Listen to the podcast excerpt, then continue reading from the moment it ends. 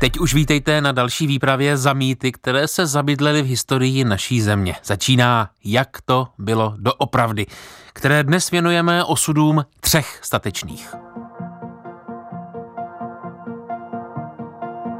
Úkolem naší expozice je ukázat ohavnosti nacistických zločinů. Nemáme však zájem při vší úctě k památce padlých obětí nacismu, ke glorifikaci skupin, které trpně a bez odporu byly nahnány do plynových komor. Uvedl v materiálu adresovaném Ministerstvu školství, bylo to v roce 1959, tehdejší předseda Svazu protifašistických bojovníků. Jednalo se o dodání dokumentů o československých židovských občanech pro chystanou expozici v Osvětimi. Otázkou, tématem dnešního Jak to bylo doopravdy je, židé se nezapojili do protinacistického odboje? A ze studia zdraví Ivana Chmel Denčevová. Jak jsme slyšeli, na straně jedné uznával tehdejší svaz protifašistických bojovníků nezbytnost úcty k obětem nacismu, ale na straně druhé se objevil jistý odsudek obětí, které zahynuly v plynových komorách. Klíčová slova se týkala toho, že není zájem na glorifikaci těchto skupin. Jak si to vysvětlit? Otázka pro hosta pořadu, badatele magistra Petra Balajku. Sice už máme po pádu stalinismu v Sovětském svazu, nicméně stát Izrael byl stále považovaný za nepřátelskou imperialistickou zemi a českoslovenští židé byli považováni za potenciální zrádce, nepřátelé, kosmopolity, kteří jsou ochotní kdykoliv zaprodat svou vlast.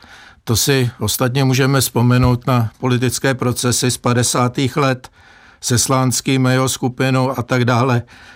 Ovšem persekuce židů se netýkala jen těchto vysokých stranických čistek, ale v podstatě všech židů. Když v roce 1918 byla založena první republika Československá, tak jednou z národnostních menšin byli právě židé. Tehdy jich na území republiky žilo zhruba 118 tisíc. Židé jsou zpěti nejen s kulturním, intelektuálním prostředím, ale především v tom, řekněme, nejrozšířenějším vnímání s podnikatelským prostředím. Bylo tomu tak i u židovské menšiny v Československu? Jednoznačně. Mezi českými židy najdeme osobnosti velkého významu v oblasti hospodářské. Můžeme jmenovat třeba zakladatele strojírenského koncernu ČKD Emila Kolbena, Jindřicha Valdese, který byl zakladatelem firmy Kohinor, Bernarda Blocha, podnikatele v keramickém průmyslu, nebo známého Rudolfa Jelínka.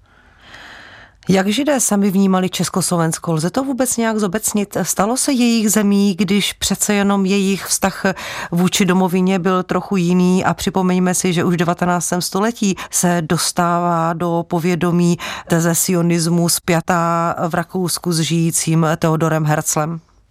Myslím si, že židé se stotožnili s ideou demokratického Československa a byli velice loajální a správní občané, což ostatně potom dokázali i v pozdější době.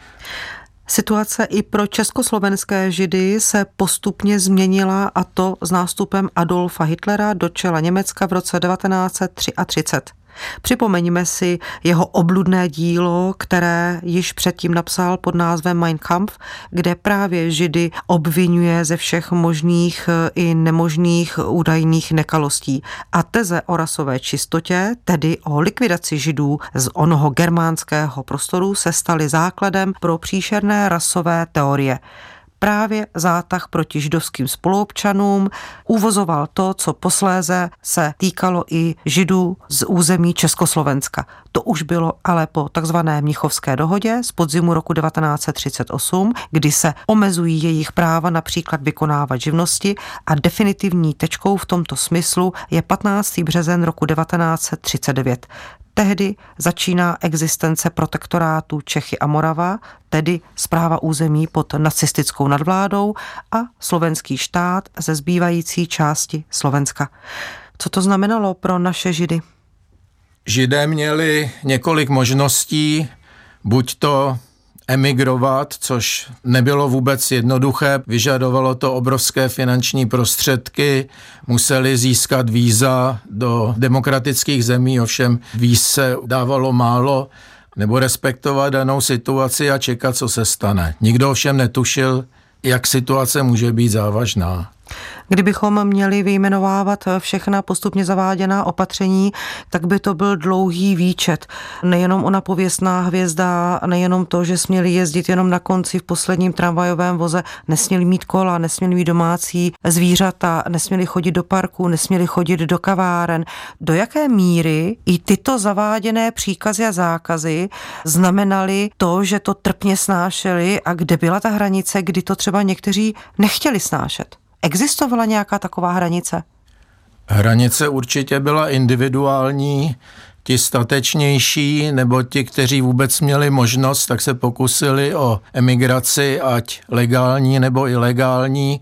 Ovšem většina židů tady zůstala v očekávání toho, co se stane. Nikdo ovšem nepředpokládal, že situace může být tak závažná, jaká potom byla. Ilegální emigrace. Právě ta se týkala i vojáků, kteří se chtěli dostat do zahraničí. Byli to bývalí příslušníci armády prvorepublikového Československa. Jedním z takových vojáků byl Pavel Vranský. On své rozhodnutí později popsal těmito slovy. Ve škole jsem obdivoval vlastenecké profesory, kteří se zúčastnili bojů za vznik našeho novodobého státu jako legionáři. A naučil se milovat místo, kde jsem se narodil, kde jsem vstřebal první školní vědomosti a tím i zemi, kde žiji. A také životní zkušenosti, že za svobodu a štěstí je nutno bojovat. Bylo mi 17 let a tehdejší nebezpečí, nejistota, které dolehly na Evropu i na předválečné Československo, můj židovský původ a sionistické zaměření rodičů mě přivedli v roce 1938 na myšlenku emigrace – pak přišel 15. březen 1939, do Československa vstoupila nacistická vojska a já si uvědomil, že zde zůstat nemohu. A jak prosakovaly informace o československém odboji v zahraničí, tak jsem stále více toužil se nějakým způsobem zapojit. Pavel Vranský, původním jménem Wexberg, se v roce 39 rozhodl s kamarády emigrovat do Polska. V té době už tam byl jeho otec, který rovněž utekl přes hranice.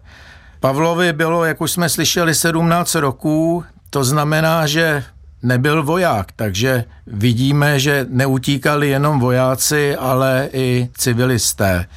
Podařilo se mu za dost dramatických okolností dostat přes hranice do Polska, v Krakově se chtěl registrovat na československém konzulátu se žádostí o vstup do československé jednotky, která se tam tvořila. Ovšem paradoxně u vstupní lékařské prohlídky neprošel, protože lékař byl známý antisemita, který odmítl velkou řadu židovských uchazečů. Nakonec se Pavlu Vranskému přece jen podařilo dostat do takzvaného polského legionu, v jeho čele stál podplukovník Ludvík Svoboda.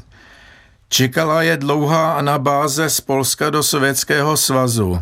Tam ovšem byli 19. září 1939 zajati rudou armádou a podrobeni výslechu.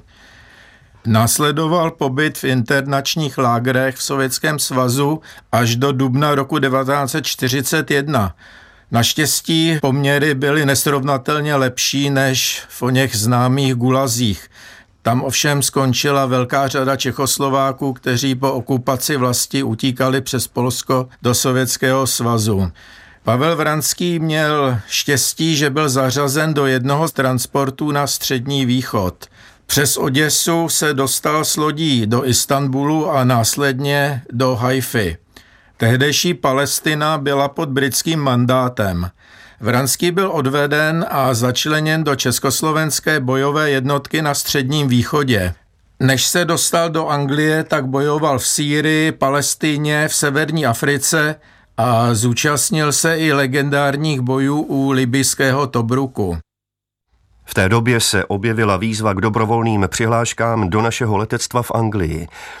Vzhledem k válečné situaci na Středním východě a pochybnostem o možnostech aktivně zasáhnout do boje, a také to pro mě jako mladého muže bylo lákavé, jsem se rozhodnul podat přihlášku a stát se letcem. Vzpomínal Pavel Vranský. Podařilo se mu to? Ano, 2. ledna roku 1943 byl ve Walesu přijat do dobrovolné zálohy RAF jako AC-2 Aircraftman, což odpovídalo funkci vojín nováček. Bylo to víceméně komické, protože v té době už měl za sebou několik roků bojových zkušeností, nicméně začínal opět od nova. Prodělal odborný výcvik, včetně kurzu na Bahamách a v roce 1944 konečně mohl aktivně zasáhnout do války v řadách 311. Peruti. Zúčastnil se mimo jiné invaze, kdy letecky chránil spojenecké lodi před ponorkami. A druhou světovou válku Pavel Vranský přežil. Těmito slovy se ohlížel za prožitými válečnými roky. Nebyl jsem hrdinou, nevykonal jsem mimořádné činy, neprojevil jsem zvláštní odvahu, avšak mám dobrý pocit, že jsem splnil svou povinnost. V prvé řadě vůči sobě a svému svědomí, když jsem se postavil proti zrůdné nacistické ideologii, abych odčinil hrůznou vraždu matky a dalších blízkých příbuzných. A také vůči své zemi, kde jsem se narodil, strávil mládí, chodil do školy a pracoval – a kde žili moji rodiče a příbuzní. Dlouhou dobu byl ustálený názor, že židé jsou fyzicky slabí, že uhýbají před fyzickými střety, že jsou špatnými a neschopnými vojáky. Toto hodnocení je nespravedlivé a je třeba ho změnit. Dodejme, že Pavel Vranský byl prezidentem Milošem Zemanem v roce 2017 jmenován brigádním generálem.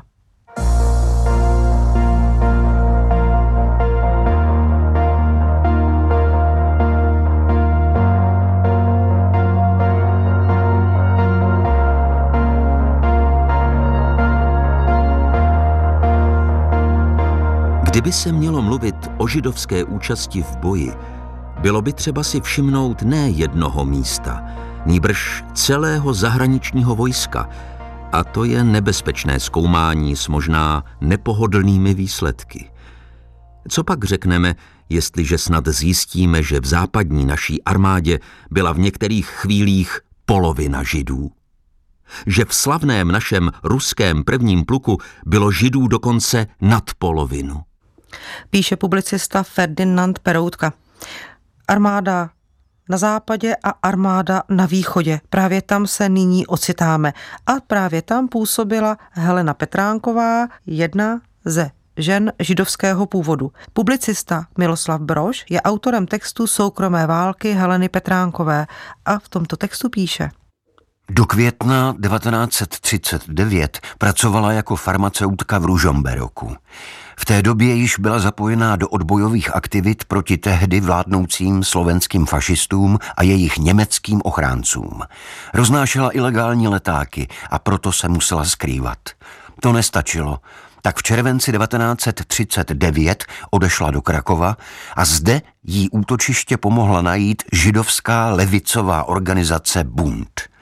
Poté, co bylo Polsko přepadeno nacisty, ještě stihla uprchnout do Sovětského svazu. Našla si zde práci v lékárně, ale hned po vzniku prvního československého samostatného praporu v Sovětském svazu se 11. února 1942 přihlásila do vojenské služby v Buzulúku. To už měla ovšem Helena Petránková za sedbou 18 měsíců bojů ve Španělsku, kdy působila při lazaretu jako zdravotnice a lékárnice. S brigádou se zúčastnila bojů o Kyjev a pravobřežní Ukrajinu. Při bojích o Bílou cerkev padl koncem roku 1943 její životní partner Fred Benedikt. Po válce dál pracovala jako farmaceutka, ovšem i jí se dotkly politické procesy na konci 40. a počátku 50. let. Poprvé byla začena v roce 1949, kdy ji ovšem po několika měsících propustili. Znova byla začena v roce 1951 společně s dalšími bývalými španělskými interbrigadisty. Ve vazbě byla celkem 27 měsíců a propuštěná na svobodu byla až v roce 1953. Je vidět, že persekuce židovských vojáků se týkaly i lidí, kteří byli hlubokého komunistického přesvědčení. Někteří z Židů bojovali ať na západě či na východě a někteří se zapojili do protinacistického odboje v okupovaných zemích. Takový je i dnešní třetí příběh. Týká se Věry Valdésové, o které je na webu Postbellum uvedeno. Věra Valdesová pracovala po celou dobu války v protinacistickém odboji jako spojka v hodnosti poručík a byla součástí pařížské ilegální komunistické strany. Pomáhala v útěku občanům transportovaným z koncentračních táborů. Rodina, ze které pocházela Věra Valdésová, patřila nejen k podnikatelsky nejúspěšnějším v českých zemích, vlastnili kohinorku a měli patent na takzvaná spínátka, ale byla také rodinou, která působila v řadě evropských zemí. Takže Věra například žila v Německu, ale také studovala ve Francii a právě to ji přivedlo do tamního odboje. Její dcera Jiřina Nováková ve své vzpomínce týkající se maminky řekla. Od roku 1940 po porážce a okupaci Francie žila v hluboké ilegalitě. Měla falešné papíry s tou samou fotkou a otiskem palce, ale na několik různých jmen. Za svého života v Drážďanech měla jako dítě francouzskou guvernantku. Francouzština tak byla její druhou mateřštinou po Němčině. A to jí ve Francii zachránilo život. Válku přežila a zajímavé je, že jedním z těch, kterým pomohla k útěku a zachránila je, byl i Otakar Hromádko, muž s neuvěřitelně pohnutým osudem. Seznámili se blíže v Paříži a na konci války se stali manželi. Otakar Hromádko byl už od dětství rebel a ač je to neuvěřitelné celkem v životě, strávil deset let ve vězení, z čehož polovinu za první republiky a druhou polovinu za socialismu. Od svých 16 let byl členem komsomolu a idealistický boj za lepší budoucnost se stal náplní jeho života. A víme, jak tito idealisté končili. Častokrát v komunistických věznicích a to se stalo právě i Otokaru Hromádkovi. Slyšíme-li sousloví židé a druhá světová válka, Nejčastěji se nám zřejmě vybaví hrůzné koncentrační vyhlazovací tábory se svými plynovými komorami. A tak právě možná proto se objevil mýtus o židech, kteří nebojovali, nacistům se nepostavili a šli jako oni pověstné ovce na porážku. Paní Marta Kotová prožila a přežila jak Terezín, tamní géto, tak také koncentrační tábor Auschwitz-Birkenau. Zjednodušeně osvětím. A později takto přemýšlela. Vážím si všech, kdo bojoval na bojištích druhé světové války se zbraní v ruce. Ne každý měl odvahu odejít z naší republiky. Byli ale lidé, kteří odejít mohli a neodešli. Vzpomínám si na svou maminku, se kterou jsem byla na vystěhovaleckém úřadě, bylo mi tehdy deset let, která řekla, s českým národem jsem se měla dobře a také s ním budu prožívat to špatné. Nesnáším proto, když slyším, že jsme šli na porážku jako ovce. Boj, který byl v Terezíně a v jiných koncentrácích, nebyl se zbraní v ruce, ale nebyl o nic lehčí. Jednou mi řekl jeden důstojník, když jsem řekla, jak je všechny obdivuji. Vy nás? Ale to ne. Nýbrž my vás. My jsme měli zbraň a poslední náboj jsme si mohli nechat pro sebe – ale vy jste měli holé ruce. Existoval nějaký protinacistický odboj, který byl spjat právě s terezínským gétem či koncentračním táborem? Bylo vůbec něco takového možné? Za války proběhlo mnoho povstání, dokonce i ve vyhlazovacích táborech Známe povstání v Treblince v roce 1943, jehož se účastnili i čeští židé. Známe pokus o spouru v Osvětimi, kdy byly vyhozeny do vzduchu spalovací komory. I v Terezíně byl určitý odboj, poslouchání zakázaného rozhlasu a podobně. V podstatě v celé Evropě se židé zapojovali do odboje. Ve Francii působila armée juiv, židovská armáda, která vznikla ze sionistické mládeže. V Holandsku byl odboj v Dánsku. Mohlo by se zdát, že s koncem druhé světové války utrpení židů skončilo, ale nebylo tomu tak a mohli bychom ve výčtu jednotlivých persekucí pokračovat desetiletí po desetiletí. A také se stále vracel tento mýtus, že šli jako ovce na porážku. Otázkou, tématem dnešního pořadu, jak to bylo doopravdy je, židé se nezapojili do protinacistického odboje? A stejná otázka také pro hosta pořadu, kterým je magistr Petr Balajka. Zapojili se a dokázali jsme to na několika příkladech, ale ty jsou jen ukázkou z mnoha dalších osudů, mnoha dalších bojovníků, kteří vzali do ruky zbraň proti nacismu. Proč ale tento mýtus více než půl století přežíval a žil si vlastním životem? Hodil se tehdejší ideologii, antisemitismu a celkovému pohledu na Židy. A mohl se hodit i většinové společnosti, která si tím zdůvodnila to, že pro Židy nic neudělala.